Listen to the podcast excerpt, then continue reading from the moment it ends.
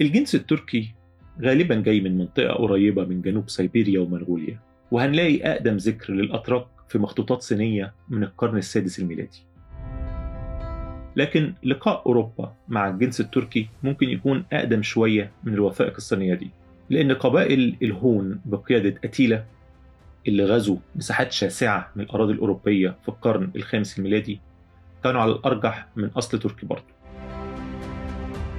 وقبائل الهون دول أثاروا الذعر في أوروبا بل وهددوا الإمبراطورية الرومانية نفسها. الأخت الهون دي ما تمش توثيقها كويس عشان الوثائق اللي سايبينها وراهم قليلة لكن أسماء الأشخاص اللي كانوا بيستخدموها غالبا أصولها تركية. مهم نسيبنا من الأصل التركي وننط بسرعة للمرحلة الإسلامية من تاريخ القبائل التركية. من القرن العاشر الميلادي هيبدأ عدد من السلالات التركية المسلمة في الانتشار في غرب آسيا. الأولانية كانت المملكة الغزنوية من 977 ل 1186 كانت في أفغانستان وشمال الهند. بعد كده السلاجقة من 1037 للميلاد ودول انتشروا في غرب الأناضول وبلاد الشام وآسيا الوسطى بعد أما أزاحوا البيزنطيين وكبدوهم خسائر كبيرة. ومع كده لما جه الغزو المغولي سنة 1260 اتقسمت الأناضول التركية دي لإمارات كتير. واحدة منهم كانت إمارة العثمانيين ودول اللي هيهزموا باقي الإمارات بعد كده.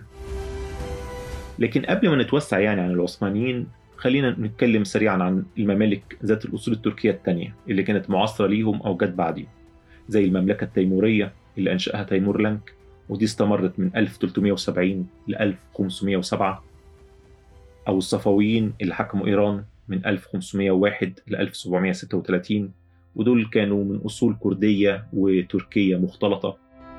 وأخيرا برضو مشهورة جدا إمبراطورية المغول المسلمين دول خليط ما بين المغول والأتراك ودول حكموا شبه القارة الهندية من منتصف القرن الستاشر ولغاية وصول الاحتلال البريطاني. نيجي بقى ونركز على العثمانيين. تأسس ملك العثمانيين في نهاية القرن ال 13 حوالي 1299 في منطقة في شمال غرب الأناضول على يد زعيم من قبيلة أغوزية تركية اسمه عثمان الأول واللي على اسمه طبعا السلالة كلها اتسمت والمملكة. بعد سنة 1354 العثمانيين هيعبروا لأوروبا من الأناضول ومع فتح منطقة البلقان الإمبراطورية العثمانية هتتحول لدولة عابرة للقارات ونقطة انطلاقهم هتكون فتح مدينة القسطنطينية على يد سلطانهم محمد الفاتح سنة 1453 وبكده العثمانيين بيقضوا تماما على الإمبراطورية البيزنطية ويتحول ملكهم هم نفسهم لإمبراطورية. العثمانيين سيطروا على معظم جنوب شرق أوروبا وغرب آسيا وشمال أفريقيا من بداية القرن ال 14 ولغاية أوائل القرن العشرين. ثقافيا اتأثر العثمانيين في بدايتهم بالفرس بعد كده اتأثروا إداريا بالنظام البيزنطي. والإمبراطورية ككل كان عبارة عن تشكيلة كبيرة من الأتراك واليونانيين وسكان منطقة البلقان إضافة للعرب. والنظام كله طبعا متغطي تحت غطاء ورابطة الدين الإسلامي. في وقت مبكر من تاريخهم الدولة العثمانية ربطتها علاقة قوية جدا مع القوى الغربية والدولة شكلت مع بعضهم التحالفات. وفرنسا احتلت المرتبة الأولى بين كل القوى الأوروبية لدرجة أن العثمانيين تحالفوا مع الفرنساويين وقادوا مع بعض حروب في مناطق مختلفة ضد ملوك الهابسبرغ اللي هم أعدائهم الأساسيين في المرحلة الأولى من تاريخ الدولة العثمانية. وخارج أوروبا العثمانيين برضو كانوا قوة عالمية world power وأشهر منافسينهم في المرحلة الأولانية برضو كان الاتحاد الأيبيري وده كان اتحاد ما بين أسبانيا والبرتغال برضو تحت تاج الهابسبرغ. لكن طبعا في غرب أوروبا. وكان في منافسة شرسة ما بين الدولة العثمانية والاتحاد الأيبيري ده في الفترة ما بين 1580 و 1640 كان في صراع قوة كده زي الحرب الباردة ما بين الولايات المتحدة والاتحاد السوفيتي في القرن العشرين. الدولة أو السلطنة العثمانية هتكبر بسرعة في القرنين ال16 وال17 والتمدد العسكري الضخم هيتم على إيد السلطان سليم الأول والسلطان العثماني هيتحول لخليفة المسلمين. والدولة هتوصل لعصرها الذهبي تحت حكم ابنه سليمان القانوني. النص الثاني من القرن ال 17 والنص الأولاني من القرن ال 18 هيبقى فيها سلسلة من الانتصارات والهزائم للإمبراطورية المسلمة دي. لكن بعد فشل الحصار الثاني لفيينا سنة 1683 العثمانيين هيفقدوا تفوقهم الحاسم في القارة الأوروبية. وبداية بقى من النص الثاني من القرن ال 18 هيبقى واضح قوي تخلف النظام العسكري للدولة العثمانية بالمقارنة بمنافسينهم الأوروبيين سواء من الهابسبورغ اللي هم طبعا وجودهم جنب الدولة العثمانية في الإمبراطورية الرومانية المقدسة وبعد كده وده الأهم قصاد الروس.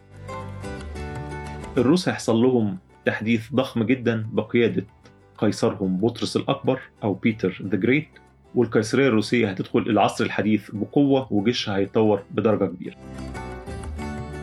ويبدأ التدهور الحاد للدولة العثمانية بشكل حاسم مع الحرب الروسية التركية اللي اندلعت ما بين 1768 و 1774 في الحرب دي الدولة العثمانية هتفقد نفوذها في شبه جزيرة القرم وأوكرانيا وروسيا هتحصل على سلطات واسعة في منطقة رومانيا. بعد الهزايم دي السلطان سليم الثالث اللي هو من 1789 ل 1807 هيبدأ أول محاولة لتحديث الجيش العثماني. وجهوده تضاعفت بعد مذلة غزو مصر عن طريق الفرنساويين الجيش الفرنساوي بقيادة نابليون بونابرت سنة 1798 لكن جهود السلطان دي هيتم إحباطها من قبل فرق الانكشارية اللي هي الفرق اللي ليها كعب عالي في الجيش السلطاني العثماني. الانكشاريين دول هيثوروا وهيخلعوا السلطان وهيقتلوه. والموضوع هياخد وقت شوية لغاية لما يجي السلطان محمود الثاني سنة 1826 ويقضي عليهم تماما. في تكرار لمذبحة محمد علي للمماليك اللي تمت سنة 1811 الثورات الانفصالية بقى هتبدأ من أول القرن التسعة عشر في مناطق كتير في الدولة العثمانية أهمها منطقة البلقان. لكن كمان هيحصل غزو تاني من الفرنساويين للجزائر سنة 1830 وبعد كده هتحل الكارثة الكبرى على الإمبراطورية. لما يتمرد محمد علي ولي مصر على الخلافة العثمانية ويبدأ في غزو الشام ويتقدم سريعا لغاية لما يوصل لأعتاب العاصمة نفسها. العثمانيين هيصيبهم الذعر لدرجة أنهم هيطلبوا المساعدة من أعدائهم التاريخيين اللي هم الروس. وهيطلبوا منهم حماية العاصمة العثمانية من القوات المصرية بقيادة إبراهيم باشا. الصداع اللي مثله محمد علي استمر حوالي عشر سنين. بعدها الدول الأوروبية وعلى رأسها بريطانيا هتتدخل دبلوماسيا وعسكريا عشان تساعد الدولة العثمانية.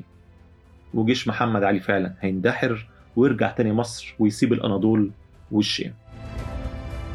لكن الثمن اللي هتدفعه الدولة العثمانية هيكون باهظ جدا وهيفتح الدولة قدام التدخل الأجنبي سياسيا واقتصاديا.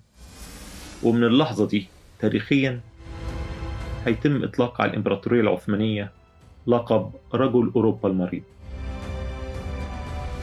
في السنوات الأخيرة من حكمه السلطان محمود الثاني هيشوف إن مفيش هروب من تحديث الدولة وبسرعة مش بس عسكريا واقتصاديا بل وثقافيا.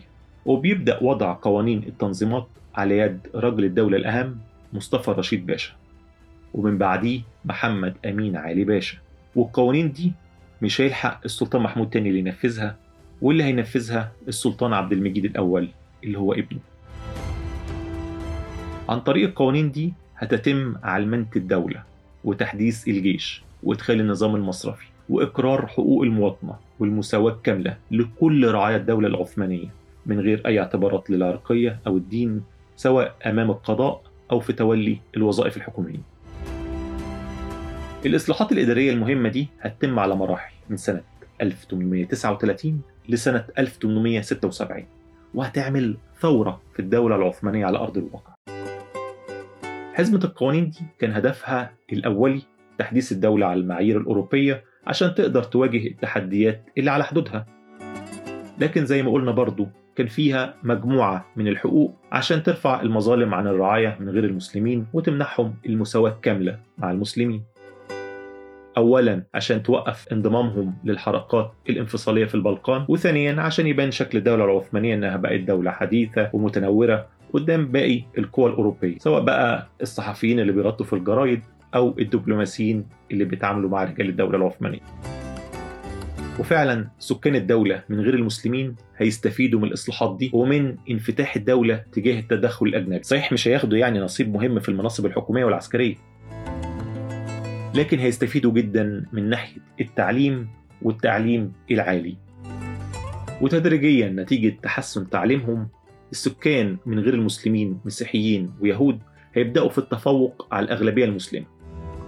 وده هيؤدي لاستياء المسلمين وتحيزهم المتصاعد ضد عملية التحديث وطبعا ضد غير المسلمين. يعني مثلا سنة 1861 لما كانت قوانين التنظيمات شغالة على أشدها كان في 571 مدرسة ابتدائية و94 مدرسة ثانوية للمسيحيين العثمانيين بس وفيهم 140 ألف طالب وده رقم أكبر بكتير من أعداد الطلبة المسلمين في الوقت ده. وكان من أسباب بعد أطفال المسلمين عن التعليم الغربي هو إن آبائهم كانوا بيفضلوا التعليم الإسلامي التقليدي في السنوات الأولانية فده كان بيخليهم يلتحقوا بالتعليم الغربي متأخر. بل وفي آباء مسلمين كتير جدا رفضوا أصلا إن أولادهم يتعلموا العلوم الغربية كنوع من الشك في أهداف التعليم الغربي كله. ميزة التعليم دي سمحت للمسيحيين وغير المسلمين إن يلعبوا دور أكبر في الاقتصاد وده زاد تدريجيا. لكن الحقيقة مش التعليم بس اللي ادى الأفضلية لغير المسلمين. كان في ميزة تانية أكبر وهي علاقتهم مع الدبلوماسيين والتجار الأجانب وعن طريقها قدروا لما بدأ تنفيذ الامتيازات الأجنبية قدروا إنهم يحصلوا على الحماية من القناصل الأوروبيين بل ويحصلوا على الجنسيات الأوروبية المختلفة في أحيان كتير. وبالتالي ما كانوش بيخضعوا لنفس القوانين اللي كان بيخضع لها المواطنين المسلمين. ودي طبعا كلها أسباب أدت زي ما قلنا لاستياء المسلمين من عملية التحديث كلها وزيادة مشاعر الكراهية والتحيز ضد غير المسلمين. التحدي التاني اللي واجه العثمانيين وقت فترة الإصلاح كان حاجتهم للمال. وهم حاولوا يواجهوا الموضوع ده بإنشاء النظام المصرفي لكن لعدم خبرتهم ولوضعهم الصعب دوليا ونتيجة طبعا الامتيازات الأجنبية الدولة لقت نفسها تحت طائلة الدائنين. العثمانيين بدأوا الاقتراض مع حرب القرب اللي كانت من 1853 ل 1855 لكن بحلول سنة 1875 العثمانيين لقوا نفسهم مجبرين على إعلان إفلاسهم. وعشان يقدروا يسدوا ديونهم الدولة العثمانية وافقت سنة 1881 زيهم زي المصريين اللي هي دولة مصر الخديوية قبلهم بسنوات قليلة. العثمانيين وافقوا إن عملية سداد ديونهم تتم من قبل مؤسسة دولية. في الحالة العثمانية اسمها صندوق الدين العام العثماني. ودي مؤسسة للدائنين الأوروبيين كانت بترأسها بالتناوب فرنسا وبريطانيا. دول كانوا بيسيطروا على قطاعات الاقتصاد العثماني وبيستخدموا موقعهم عشان يحموا مصالح رأس المال الأوروبي من غير طبعا أي اهتمام برأس المال العثماني أو التجارة العثمانية ذات نفسها. وبكده نلاقي إن القروض اللي العثمانيين خدوها حطتهم لضغوط أكبر بكتير من اللي كانوا بيتعرضوا لها من القوات الروسية عند حدودهم الشمالية.